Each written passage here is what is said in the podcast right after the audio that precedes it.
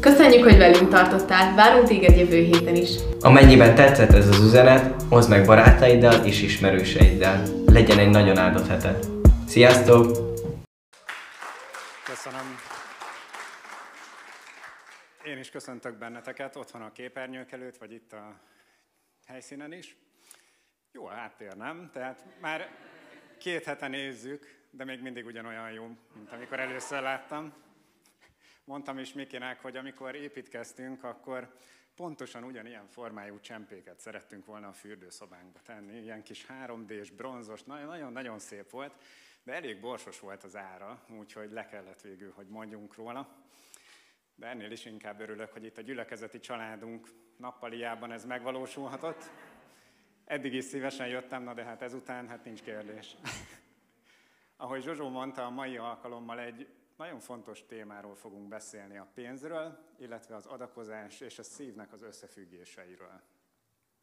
Mint hogyha kicsit így megfagyott volna a levegő.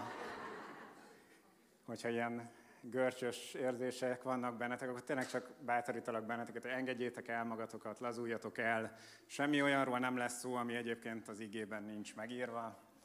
Én nem fogom azt mondani, hogy ezt vagy azt meg kell tenned, de ha menet közben a Szent Szellem meggyőz benneteket valamiről, akkor ezt meg majd vele beszéljétek meg. Én nagyon szeretem ezt a témát, és szerintem Jézus is szerette, de kap az egyház és a gyülekezetek olyan kritikát, mi szerint a gyülekezet csak a pénzünket akarja, igaz? Mondjuk ki.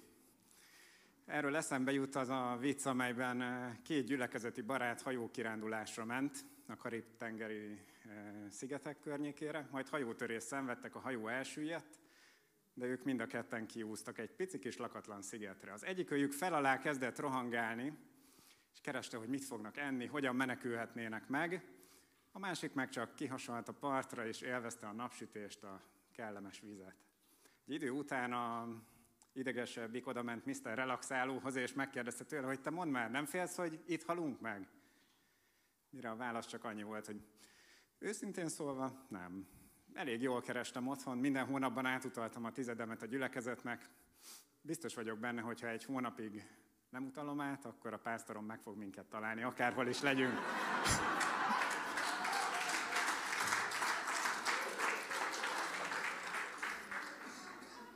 Na de visszakanyarodva, eh, szerintem a, tehát a gyülekezet az egyetlen hely, legalábbis amit én ismerek, amit az egész személyiségem érdekel. A gyülekezet teljes személyként tekint rád, és azt szeretné, hogyha az életed minden területe fejlődne és növekedne. Lelki, egészségügyi, pénzügyi, kapcsolati oldalon egyaránt. Amikor utoljára bementél egy McDonald'sba, az egyedüli dolog, ami érdekelte őket, az a pénzed volt. Sajnálom, ha én vagyok a rossz hír hozója, és gyerekkori álmokat röntök romba, döntök romba ezzel. Még lehet néhány többleteladás generáló kérdést is feltettek neked. Menüben adhatjuk. Ketchupot hozzá 100 forintért, ugye? Ismerős. Kétlem, hogy a Big Mac és a sült krumpli mellé olyan kérdés is kaptál volna, hogy és amúgy hogy mennek a dolgaid az élet többi területén? Hadd kérdezek valamit, gondoltál-e, vagy beszéltél-e a pénzről az utóbbi 24 órában? Ha a válasz valakinél nem, akkor azt gondolom, hogy a kisebbséghez tartozom, mert az emberek többsége nem csak beszél, gondolkodik a pénzről, hanem aggódik is miatta. A pénz körüli gondolatok nagyon sok időt felemésztenek az életünkből. Nem olyan meglepő tehát, hogy Istennek a Bibliában van mondani valója a pénzügyekről. Az egész Biblián végigvonul az a pénzügyi bölcsesség, hogy hogyan kezeljük a pénzünket. És a pénz kezelése az egy olyan téma, amit Isten tényleg kiemelt helyen kezel a Bibliában, ahogy Zsuzsó is mondta az elején. Ez számszerűsítve, nem tudom, számon tartottátok el, de azt jelenti, hogy körülbelül 500 igehely van a hitről.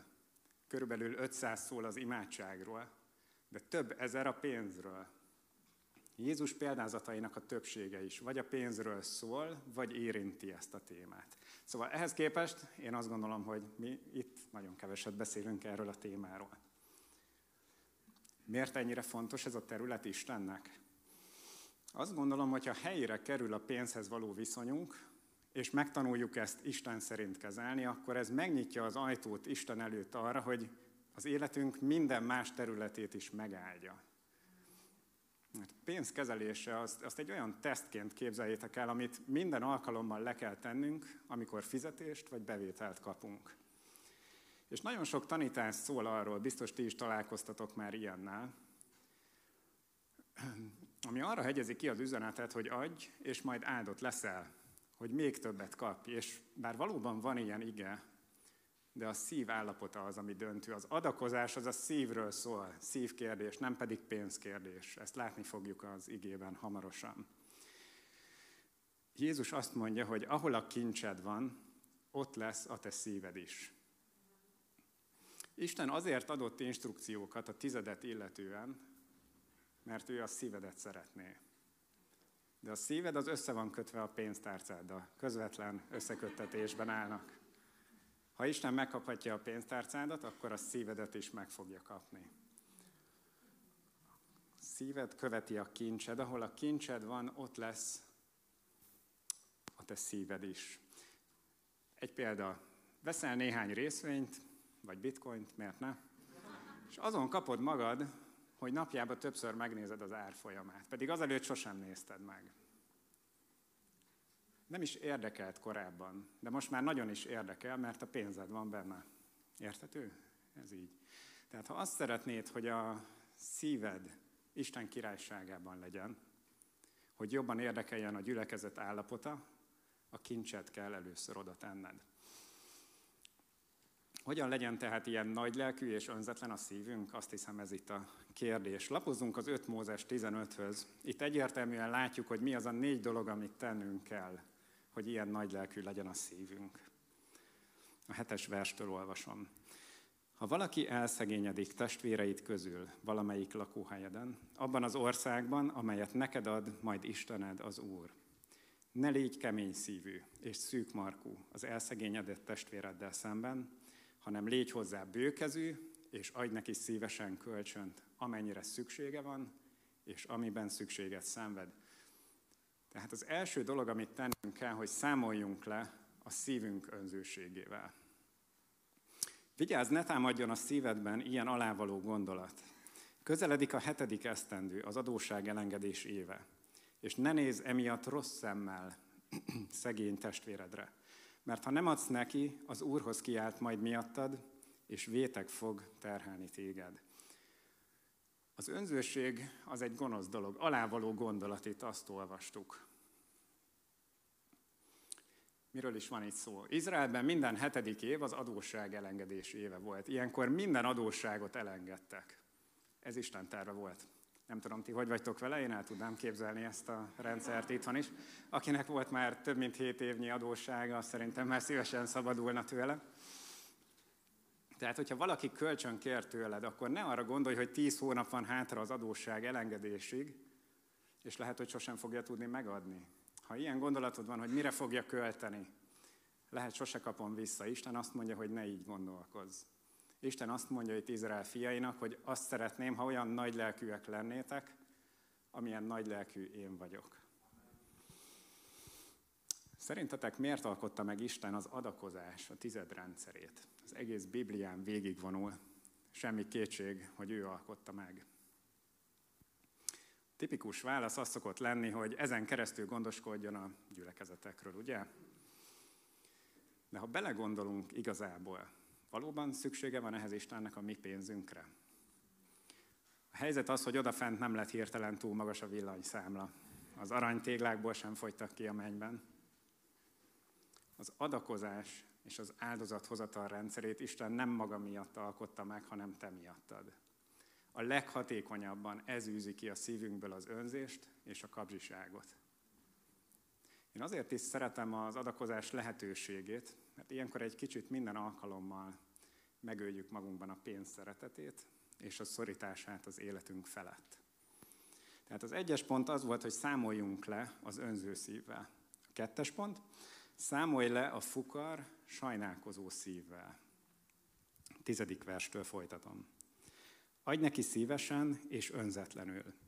Ne sajnáld, amit odaadtál, mert Istenünk az örökkévaló bőségesen meg fog áldani téged minden munkádban és minden vállalkozásodban. ha jó szívvel adsz a szegényeknek. Mit ért ezen az ige? Azt gondolom, hogy még az egyes pont, az önző kapzsi szív azt megelőzően támad, mielőtt adnánk, addig a fukar, sajnálkozó szív pedig azt követően, amikor már adtunk, vagy kölcsönadtunk. Tehát ha adakozást követően, vagy kölcsönadást után olyan gondolatod van, hogy miért adtam, vagy miért adtam ennyit, akkor azt tud, hogy azzal le kell számolni. Történt már veled olyan, hogy adtál egy nagyobb összeget, hazamentél, és valami tönkre megy otthon. Az ellenség már is ott, ott terem, ugye? És jönnek a gondolatok, hogy látod, nem kellett volna ennyit adakoznod. Néhány hete vasárnap eh, adakozást követően láttam a feleségem Zsuzsi SMS-ét, hogy defektes lett az autója. És tudom, nem kellett volna SMS-t nézni adakozást követően, de hát megtörtént. Egyből átfutott a fejemen, hogy fú, ez most, ez most drága lesz. Tudjátok, ilyenkor mindig párosával cserélik ráadásul a kerekeket, nem is csak azt az egyet, ami defektes lett. Lesz pénzünk így hónap végén. De azt mondja az ige, hogy ha rendben van a szívünk, hogyha nem sajnálkozunk adakozást követően, nem bánjuk meg, éppen ezért fogja Isten megáldani minden munkánkat és minden vállalkozásunkat. Nem nagyszerű ígéret ez? Tudjátok végül mennyibe került? Helyszíni kiszállással, kerékcserével együtt, már több nagy szám is átfutott a fejemen, 3000 forintot fizettem. Igaz, hogy csak egy kereket cseréltek, na de akkor is ez nem olyan rossz, azt gondolom. Miközben erről beszéltem, egy gondolat suhant tehát a fejemen, lehet, hogy nem kellene elmondani, de ez, ez volt az. Um, alkalom után fel kellene vennem valamit, ahol nem lehet kártyával fizetni, de nincsen nálam készpénz. Ez a gondolat suhant át a fejem. Ah, figyelj, oda nézzetek. 20 ezer forint, szuper. Nem is volt olyan rossz ötlet elmondani ezt a gondolatot. Köszönöm, köszönöm, Miki. Lehet Zsozsó majd máskor is szót kérek így alkalom előtt vagy közben. A biztonság kedvéért. Oké, na beszéljünk erről egy percre. Amikor erről beszéltem, hogy nincsen nálam készpénz, miért állt fel Miki, és miért jött ilyen gyorsan a kisegítésemre? Hadd mondjam el miért. Azért, mert én adtam oda neki az alkalom előtt. Ez az én 20 ezresem. Tehát nem sajnálja, hogy ide adta nekem, ugye Miki? Vagy egy kicsit, kicsit mégis? nem, nem sajnálja, mert az enyém volt eredetileg is. Az egyetlen ok, ami miatt veszteségként élhetjük meg az adakozást, az az, ha azt gondoljuk, hogy a miénk volt. Mind az Úré. Hogyha mi visszaadunk neki abból, ami az övé volt eredetileg is, akkor azt nem sajnáljuk. Hármas pont. Legyen nagy lelkű szíved. 14-es vers. Ajándékozz meg mindenből, amivel Istenünk az örökkévaló megáldott téged. Bőkezően adj neki gabonát, bort és állatokat. Isten azt szeretné, hogyha nagy lelkűek lennénk. Amikor megszületünk, akkor mindannyian önzők vagyunk. Amikor újjászületünk, akkor nagy lelkűen születünk újjá. Meg kell újítani a gondolkodásunkat, mert szeretnénk nagy lelkűek lenni. Akik kisgyerekesek vagytok itt, biztosan átéltetek már valami hasonlót. Átjön a szomszéd kisgyerek, vagy az ovistás, elkezd játszani egy játékkal, vagy megfog egy könyvet. A mi gyermekünk abban a pillanatban ott terem, és az az egy kell neki, megragadjam, és hangos sikítások közepette kifejezése jutatja, hogy ez már pedig az övé, és ő fog játszani vele, az hoz meg gondolatot nem nagyon ismerik, ugye? Csak a miénk ilyen, nem tudom, itt annyira nem azonosultatok a történettel, nem baj, majd dolgozunk rajta. Ilyenkor még elnézi nekik az ember, mert kicsik. De ahogy nőnek, reméljük, hogy eh, sikerül ebből kinőniük. Felnőttként már nem olyan menő ez a viselkedés. Isten azt szeretné, hogyha a gyermekei olyan nagy lelkűek lennének, mint ő maga. És ha már az elején a McDonald's-ot hoztam szóba, akkor engedjetek meg még egy történetet, amiben szóba kerül. Egy édesapa és a gyermeke autóztak hazafelé, eh, elég késő volt már, és a gyermek megéhezett. Ezért lehúzódtak, és bementek a legközelebbi McDonald'sba. Édesapa vette egy nagy adag forró sült krumplit, letette a gyermek elé, és csak leült vele szemben, és nézte, ahogy eszi. Majd egy idő után azt tette, amit minden apa tenne egy ilyen helyzetben. Átnyúlt, és egy szál sült krumplit el akart venni. De a kisgyermeke megfogta a kezét, és azt mondta, hogy nem, apa, nem vehetsz, ez az enyém, hoz magadnak. Az apa elszomorodott, de elengedte a krumplit, és azon gondolkozott még sokáig, hazáig, hogy a gyermekem valamit nagyon nem ért. Nem érti, hogy az egészet én hoztam neki, az egészet tőlem kapta. És minden, amit én kértem, az csak egy szál krumpli volt. Nem érti, hogy ha akarom, az egészet elvehettem volna tőle. Ahogy az sem, hogy ha akarom, akkor úgy megállhatnám, hogy szinte sült krumpliba temetem, másik öt adagot hozok neki. De nézzünk meg egy másik történetet az igéből, ahol a nagy lelkűség nagyon átjön. A János 12.1.6-ból olvasom. Hat nappal a Páska ünnep előtt Jézus Betániában meglátogatta Lázárt, akit korábban feltámasztott a halálból. Vacsorát készítettek neki, amelyet Márta szolgált fel, és Lázár is ott volt az asztalnál Jézussal együtt. Vacsora közben Mária előhozott egy igen drága illatszert, amely valódi nárdusolajból készült. Az egészet ráöntötte Jézus lábára, és a házat betöltötte a nárdusolaj illata. Azután Mária a saját hajával törölte meg Jézus lábait. Ezt látva Iskáriótes Júdás, az egyik tanítvány, aki arra készült, hogy Jézust elárulja, megjegyezte. Ezt a drága illatszert inkább el kellett volna adni 300 ezüst pénzért. A pénzt meg a szegényeknek adhattuk volna. De ezt nem azért mondta, mintha a szegényekre lett volna gondja, hanem mert tolvaj volt. Ugyanis Júdásra volt bízva a tanítványok közös pénze, és ő gyakran lopkodott belőle. Ahogy ezt olvastam, két kérdés fogalmazódott meg bennem. Az egyik, hogy miért adott Mária egy ilyen különösen nagyvonalú ajándékot? Miért tenne bárki ilyet? És vissza fogunk térni rá hamarosan, hogy milyen nagy lelkű is volt valójában. A másik kérdés pedig az volt, hogy miért bosszantja ez fel Júdást? Kétféle szív jelenik meg előttünk. A nagy lelkű szív és az önző szív. Nagy lelkűség az az, amikor adsz, de nem vársz érte semmit viszonzásképp. Önzőség pedig az, amikor adsz, és azt gondolod, hogy Isten most ezért tartozik neked valamivel. Ez az önzőség. Nagy lelkűség, amikor semmit nem vársz érte cserébe, vagy viszonzásképp. És Isten éppen ezt a szívet tudja megjutalmazni. És vegyük észre, hogy mi rántotta le a leplet mindkét szívről, az adakozás. Ezt fette fel, hogy mi is van a szívükben igazából. Nem vagyunk sokszor azonban mi is ilyenek.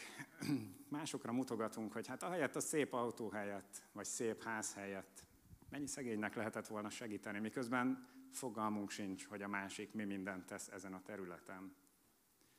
De amíg másokra mutogatunk, addig nem kell magunknak feltenni a kérdést, hogy én mit teszek. Addig nem kell magunkba nézni, hogy önzők vagy nagy lelkűek vagyunk-e. A Biblia tele van nagyvonalúan nagy lelkű ajándékokkal, de nem a pénz, nem az összeg tette őket nagyvonalúvá.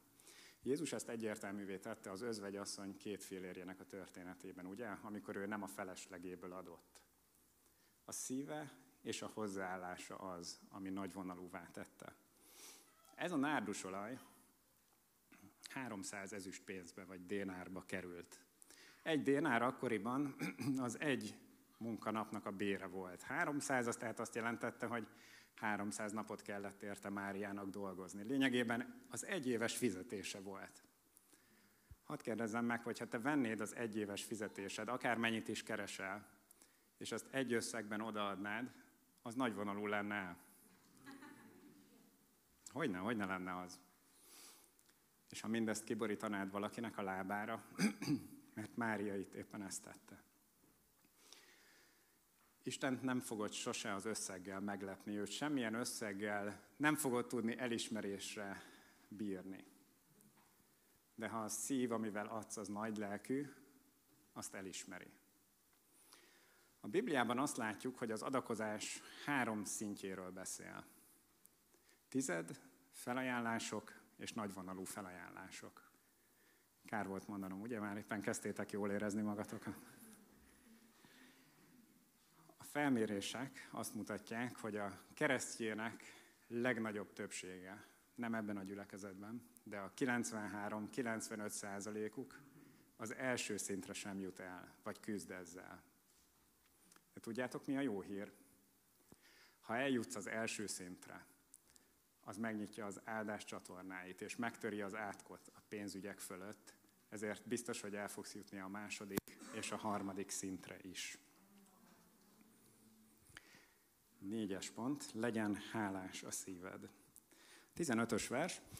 Emlékezz rá, hogy a mi népünk is rabszolga volt Egyiptomban, és Istenünk az örökkévaló az, aki megváltott bennünket a rabszolgaságból. Ezért parancsolom ma ezt nektek. Azt parancsolom nektek, hogy legyetek nagy lelkűek. Milyen alapom? Mert semmi, semmi, semmi nem volt, amit ne tőlem kaptál volna. És igen, mi valóban nem voltunk rabszolgák Egyiptomban.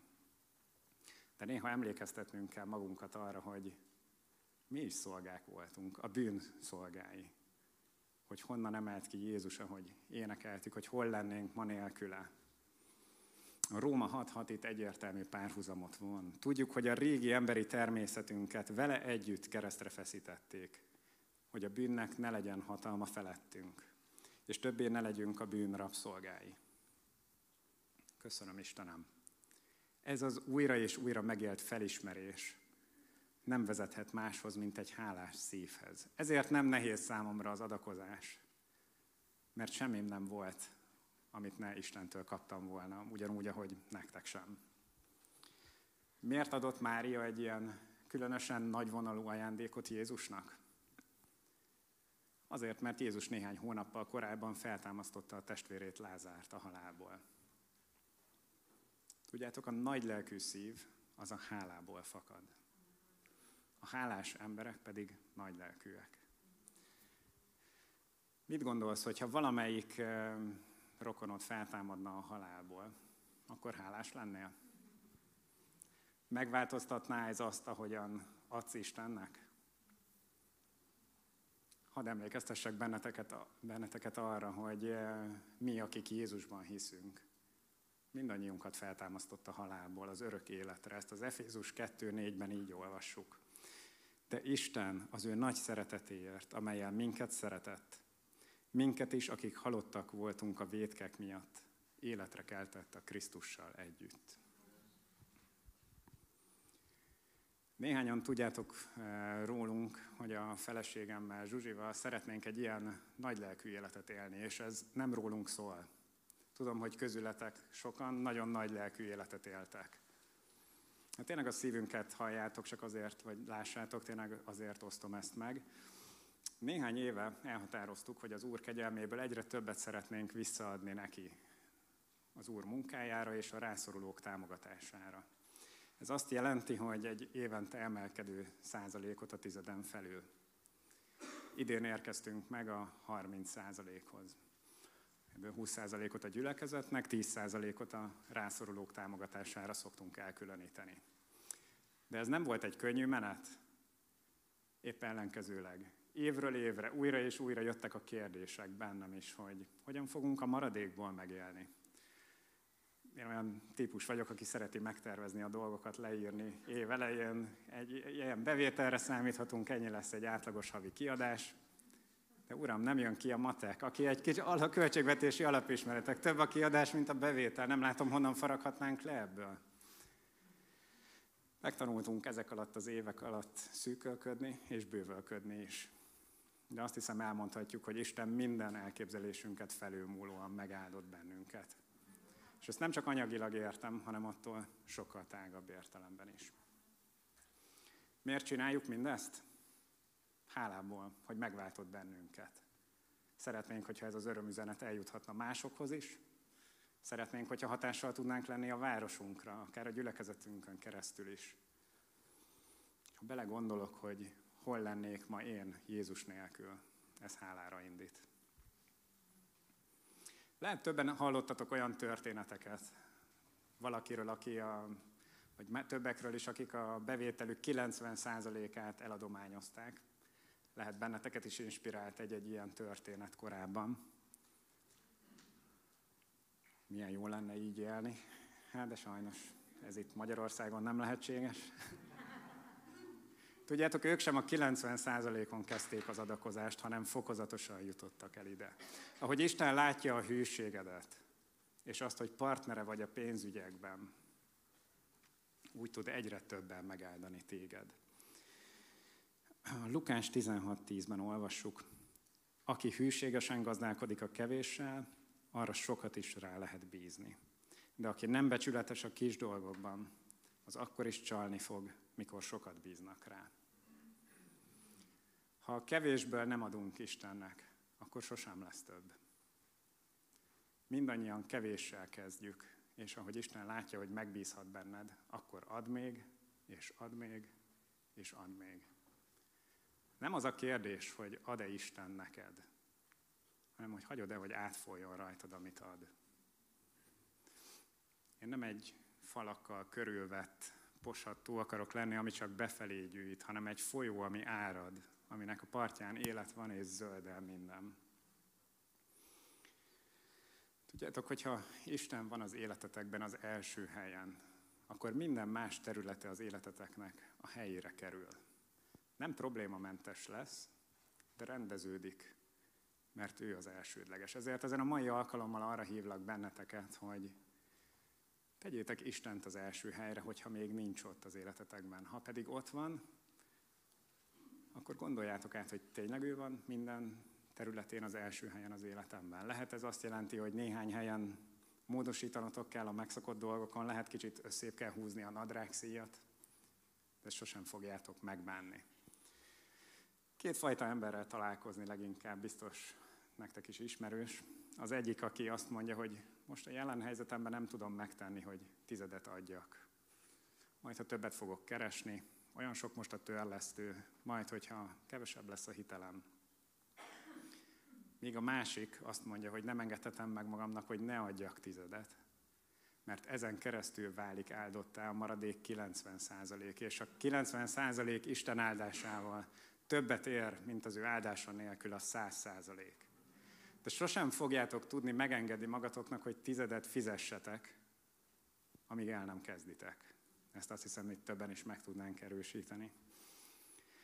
Hogyha segítségre van bárkinek szüksége ezzel kapcsolatosan, akkor meg csak bátorítalak benneteket, hogy kérjet, merjetek segítséget kérni. Vannak itt a gyülekezetben sokan, akik jók a számokkal, tudnak segíteni átnézni egy a kiadásokat, összetenni egy költségvetést.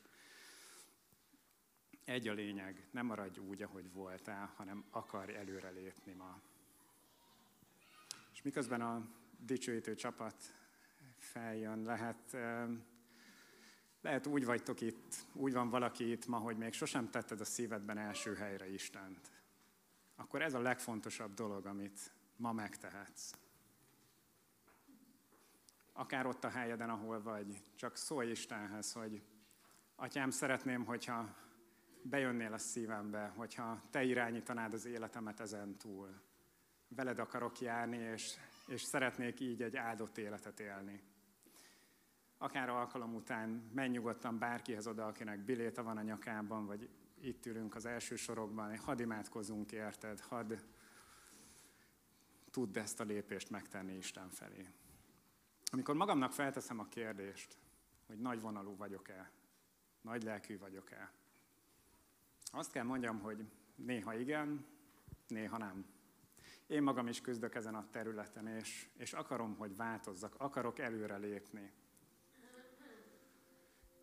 A legjobb módszer arra, hogy az önzést legyőzzük, az az, hogyha Isten tesszük az első helyre, és így adunk neki abból vissza, amit tőle kaptunk. Így az év elején, ahogy itt vagyunk, még mindig azért eléggé az elején vagyunk, hívjuk meg Istent így együtt, hogy, hogy így formálja a szívünket, adjon nekünk nagy lelkű szívet.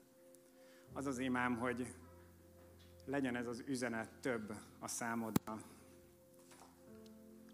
mint egy vasárnapi üzenet az 52-ből. Legyen ez egy olyan pont az életedben, ami átformálja az egész 2021-es évedet, és számos csodának lesz az alapja, amiről majd itt hallhatunk, és együtt adhatunk hálát érte. Atyám, csak jövünk Te eléd, dicsérünk Téged, magasztalunk Téged, Atyám, olyan jó a Te jelenlétedben lenni. Hálát adunk neked, hogy Te neked van terved az életünkre, a pénzügyeinkre, sokkal nagyobb, mint amit mi azt el tudnánk képzelni, Atyám. És ahogy most így az első helyre akarunk Téged tenni a pénzügyeinkben is, Atyám, hiszem, hogy Te megáldod ezt a döntést ahogy együtt, közösen megtesszük ezt, Atyám, Te so, valami sokkal nagyobbat tudsz tenni ezen keresztül. A személyes életünkben, a gyülekezetben, és falakat fogsz leom, lebontani, ajtókat fogsz kinyitni. Hiszem, Atyám, hogy olyan ajtók tudnak majd megnyílni így, amiről korábban nem is gondoltuk, hogy ez lehetséges, mert azt gondoltuk, hogy mi kicsik vagyunk ehhez. De nem vagyunk kicsik, hanem veled nagyok vagyunk, Atyám. Így kérünk, hogy legyen ez a 2021-es év, a csodák és az áttörések éve. Ugyanúgy a személyes pénzügyi életünkben, mint a gyülekezet életében is, Atyám. A Te neved, a Te fiad nevében kérünk. Ámen. Sziasztok! Nagyon nagy szeretettel köszöntünk a Szabker Debrecen YouTube csatornáján. Reméljük, hogy ez az alkalom áldásá lesz számodra.